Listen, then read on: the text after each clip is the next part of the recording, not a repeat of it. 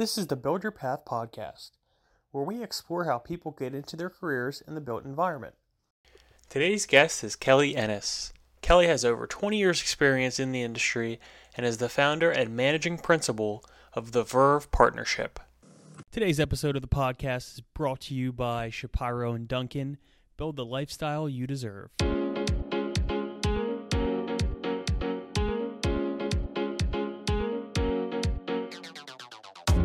Welcome on into the Build Your Path podcast, hosted by myself, Matthew Pine. I am with my guest today, Kelly Annis. Coolest thing I've ever done, or the unique thing I've ever done um, in my career. I don't, I don't think there is any one um, one piece, um, one thing. Um, I think that um, early in my career, um, designing studios and um, space for MTV for a young designer. Um, that was that was pretty cool and was a really uh, great opportunity. Um, I had lived in Los Angeles at the time, uh, and I was very lucky to have started my career uh, in LA. Uh, so got to do some really cool things out there. And then um, when we moved back east, starting the Verve partnership definitely ranks as the coolest thing ever. Um, we've been in business for 10 years and, you know, we're just really fortunate to have worked on some really amazing projects uh, here in Baltimore.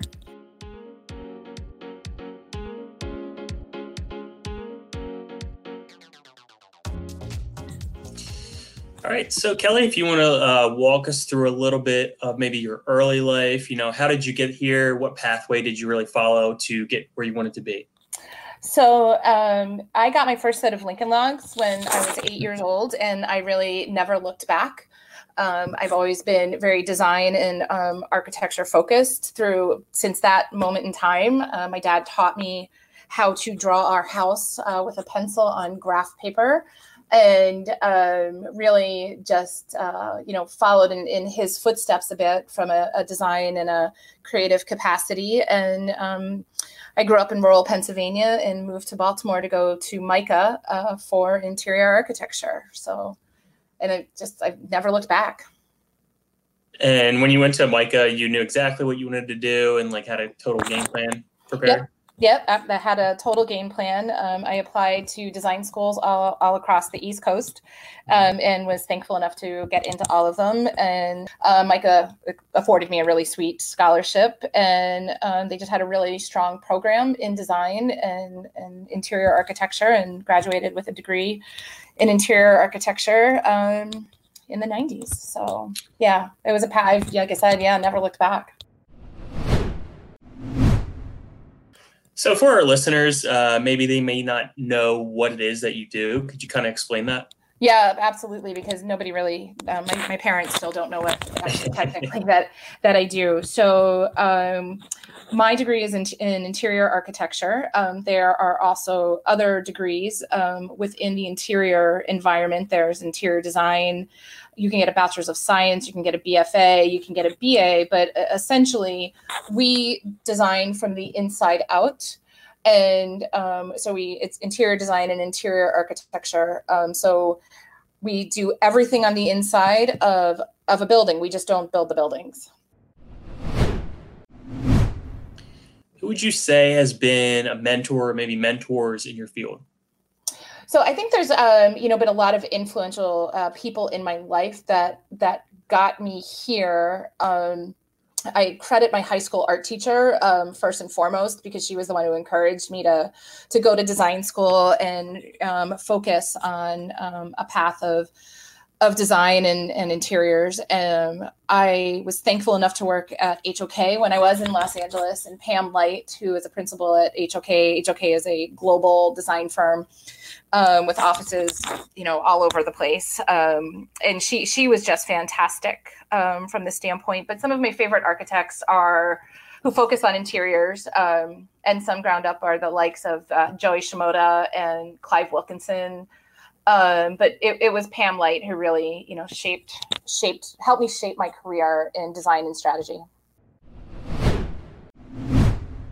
So, how would you describe? You mentioned kind of already what you do, but how would you describe like how interior architects, designers, and strategists how are they an integral part of the built environment?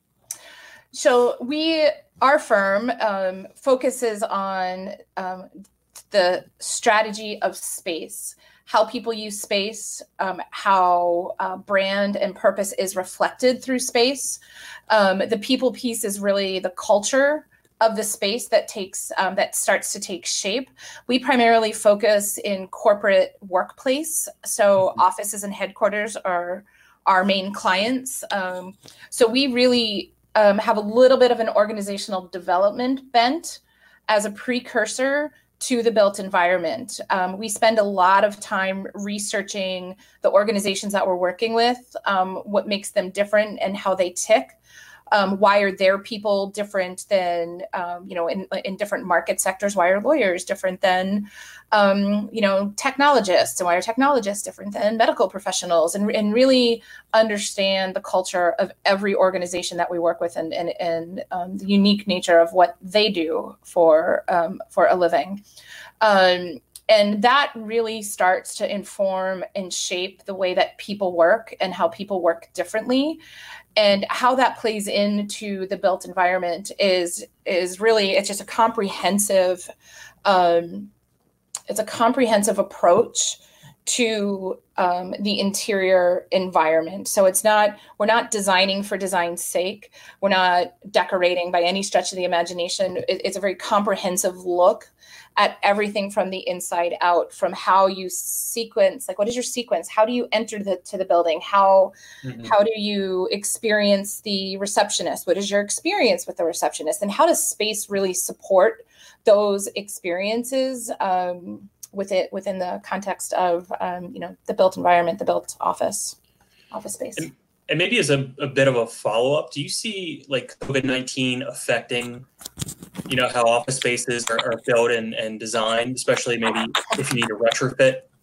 Yeah, so that's a really good question um, that we're having a lot of conversations about right now. And um, I don't think anybody really knows what's going to happen. It would be irresponsible of me to say that there's one one thing. Um, you're hearing a lot. Well, it's going to the office is going away, or everybody's going to cut their real estate in half, or everybody's going to double their real estate because nobody's going to want to share space anymore. And and I I really think that there are some things that can be taken care of immediately as it applies to safety because i think that has to be our number one concern as problem solvers is how do we keep our employees safe and how do our clients keep their employees safe?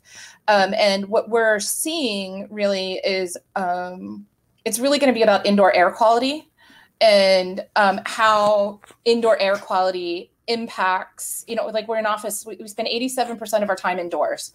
And the air quality that we breathe in commercial office buildings is not up to par with the with the indoor air quality that you breathe in a medical office building or a hospital. So we really need to improve the indoor air quality um, um, within within commercial office buildings and commercial office space. That's going to be, I think, the, one of the number one things to be affected by COVID nineteen. In addition, I think touchless everything, automated doors, automated. I mean, there's already it, the, the technology is out there.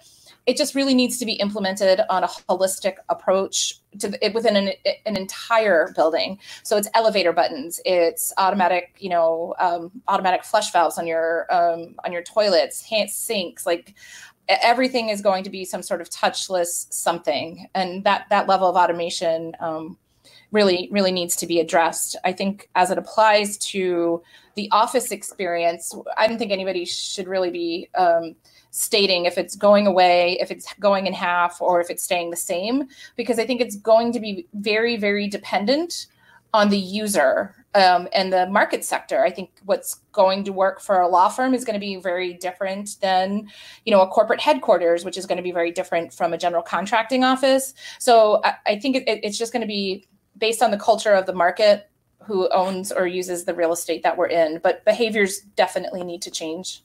Um, and we can help we can you know we address that um, design can address that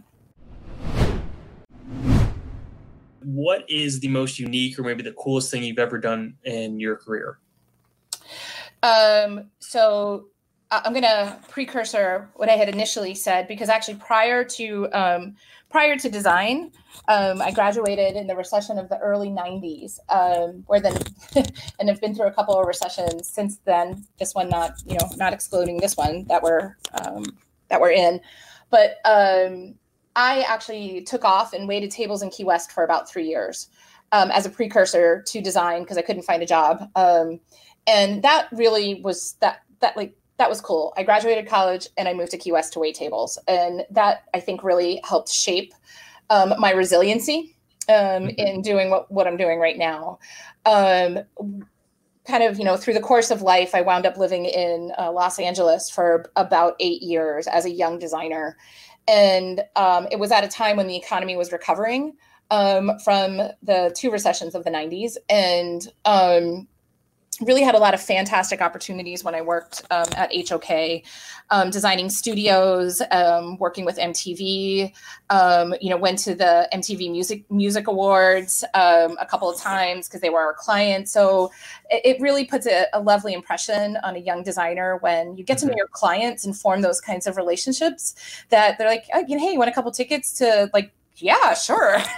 I mean, just kind of cool, right? So you know, we brought our whole team a couple of times to um, some really cool things that you just wouldn't normally normally think of. Um, uh, when we moved back east, um, you know, I, I started the Verve partnership uh, 10 years ago, and we're very thankful to have worked in some pretty um, pretty amazing projects. But I think one of a, um, a really nice catalyst was working um, with Betamore, which was one of the mm-hmm. original co-working spaces. Um, um, you know, for um, by entrepreneurs for entrepreneurs, and and that was a really I think pivotal space because at that point nobody really knew what co-working was and i think the the founders of, of Betamore did a awesome job um, in really building a community. Um, and the design supported everything that they were doing um, in both locations. Um, so I think that was a pretty cool out of the gate kind of project for us when, when we started the firm. Yeah, and I think your your initial point that you made is is a good one for our young listeners because you know some people get out of school and they don't know it necessarily what they want to do right away or they're they're kind of lost, you know. So it's good to hear that you know you took three years you know essentially off of your career path and still ended up as uh, successful as you are. So i think that's a good point. yeah. point oh thanks. Yeah. You know what makes you get up in the morning? What brings you joy to your work? Um so that's that's a good question. We were chatting in the office before this whole mess um um happened and I, I said to um, one of our younger designers i said you know if i like when i die I, I, would really just i just really want everybody to know how much i cared about their space their organization um, and and their people. And so you know what gets me going in the morning is, really people and relationships um, our team the relationships that we have internal at a um, at the Verve partnership and relationships that we have outside. Like I, I there's, I have a, a, very old, old and dear friend um, from, and I've known her for years. She's actually my college roommate um, at MICA, so I've known her for over 30 years. And um, she says, "Kelly, you are the friend who just will not let go." and when when I I th- and I think our clients are a testament to that. Um, I still talk to the guy from MTV and I met him when I was in my early 30s. So at this point, that's almost 20 years ago. Um, and we exchanged Christmas cards, and um, that's what gets me up in the morning. Is the is you know building relationships and maintaining them. And I've got some really great old friends and some really amazing clients. So as the next question for you, this doesn't necessarily have to be, you know, in your professional career, but who is the smartest person that you know and what do you learn from them? That's a that's a funny question because um, I, I don't know who the smartest person who's the smartest person I know and why. Um, it's a hard question. Um, I I'm gonna go with um, my kids. Um, I have two small. They're not small actually anymore. I have two boys, um, ages 12 and 15, and those kids are smart it, I the the world that they are living in and the problems that they are going to be solving, they are they are building that knowledge base now. Yep. And I'm inspired by what they're able to do um, in their lives. Like we've never, you know, lived through a pandemic. They're, you know, 12 and 15. They're going to know what to do. They're going to want. they're going to be the ones, you know, who save our lives and solve all the problems. So I'm going to go. I'm going to go with my kids because just watching them um, is just a really pretty cool, a really a pretty cool thing. A cool answer. Not what I expected, but I like it. Good. uh, speaking of young people, like if a young person uh, came up to you today and asked, you know, if they should pursue a pathway in design or in interior architecture, what would you tell them? So um, I, along with um, the majority of my peers, will say run. um, and it's it's it's um, it's a committed profession. You have to be committed to it um, because you know the world is hard um, and design is easy. but you but it's the commitment to design and, and problem solving. I think is really um, really what sets the um, in interior design and architecture apart. We are problem solvers. Um, I think there's also a misnomer that you know we get paid a gazillion dollars because because we don't. Um, but um, I would encourage. Um, I would encourage them to follow their heart. We had a, a lovely young intern over the summer, um, and um, sh- she really wanted to go into um, hospitality mm-hmm. um, design and we don't do hospitality design as a i mean we can but it's not it's not our core competency and um she so she came and she worked with us for the summer and and I you know I helped I introduced her to a couple of other firms in DC because she really wanted to work in DC and she really wanted to do hospitality and um when she left at the su- at the end of the summer um she she just actually she's graduating today actually it's today her today is her graduation day um and um, I offered her a job before COVID. Um, we're still going to see if we can't bring her on at some point over the summer. But um, she's like, I don't, I don't want to do um, hospitality anymore, Kelly. I want to work with you and your team. Um, so, uh, which is pretty cool, right? That I mean, that yeah. was just like I was like, oh my god, I almost cried.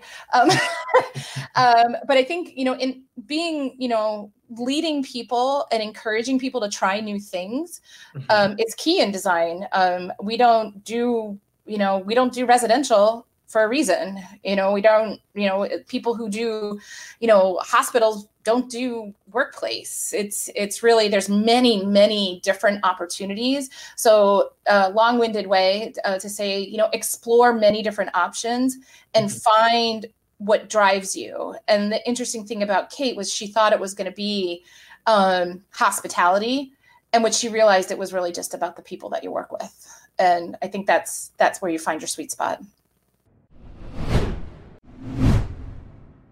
uh, as a bit of a wrap up for you um, i know you you just mentioned you don't make a gazillion dollars you know doing what you're doing yeah. but what are some of the rewards what are some of the benefits that you reap in your position um well i mean tactically speaking we don't make a you know a poor living sure um but i think um I, I'm just going to go, you know, right back to relationships. Um, I think the the perks and the the experiences that we have as an industry. Um, you know, um, Visit Baltimore is one of our clients, and they're just like the mm-hmm. coolest people ever, ever. And going to opening day with them is just really cool. They're all about Baltimore. You know, they're living and breathing Baltimore. And hey, Kelly, we have extra tickets to opening game. Do you want to go with us? Yes oh my god the project's over and yes we totally want to go with you that's i mean so so to to build um the perk is the relationship i mean because th- that's that's all we need right um the the the perk will come after the relationship really i mean it's just you know we we go on trips we do cool things you know we get our work published which is the like the cool that's like the coolest thing uh, you know that you're being um, recognized and um, rewarded for the spaces that you design. Like that's the biggest that's the biggest rush ever. It starts off on a piece of paper as a little sketch and you know now it's actually built and people are working in it and you know you win awards and it's just that's it's a big that's a big rush when everything comes to fruition. Yeah, totally. Yeah. Yep. Uh, really appreciate you coming on, Kelly. Sure. Cool. Thanks. I appreciate um, it. If you want to learn more about Build Your Path podcast or the built environment overall, go ahead and visit buildyourpath.org. Another big thank you to our guest, Kelly Ennis from the Verve Partnership. Once again, this episode was brought to you by Shapiro and Duncan. build the lifestyle you deserve. Build Your Path podcasts are produced by the Maryland Center for Construction, Education, and Innovation. I'm Matt Pine. Thank you so much for listening, and we'll talk to you soon.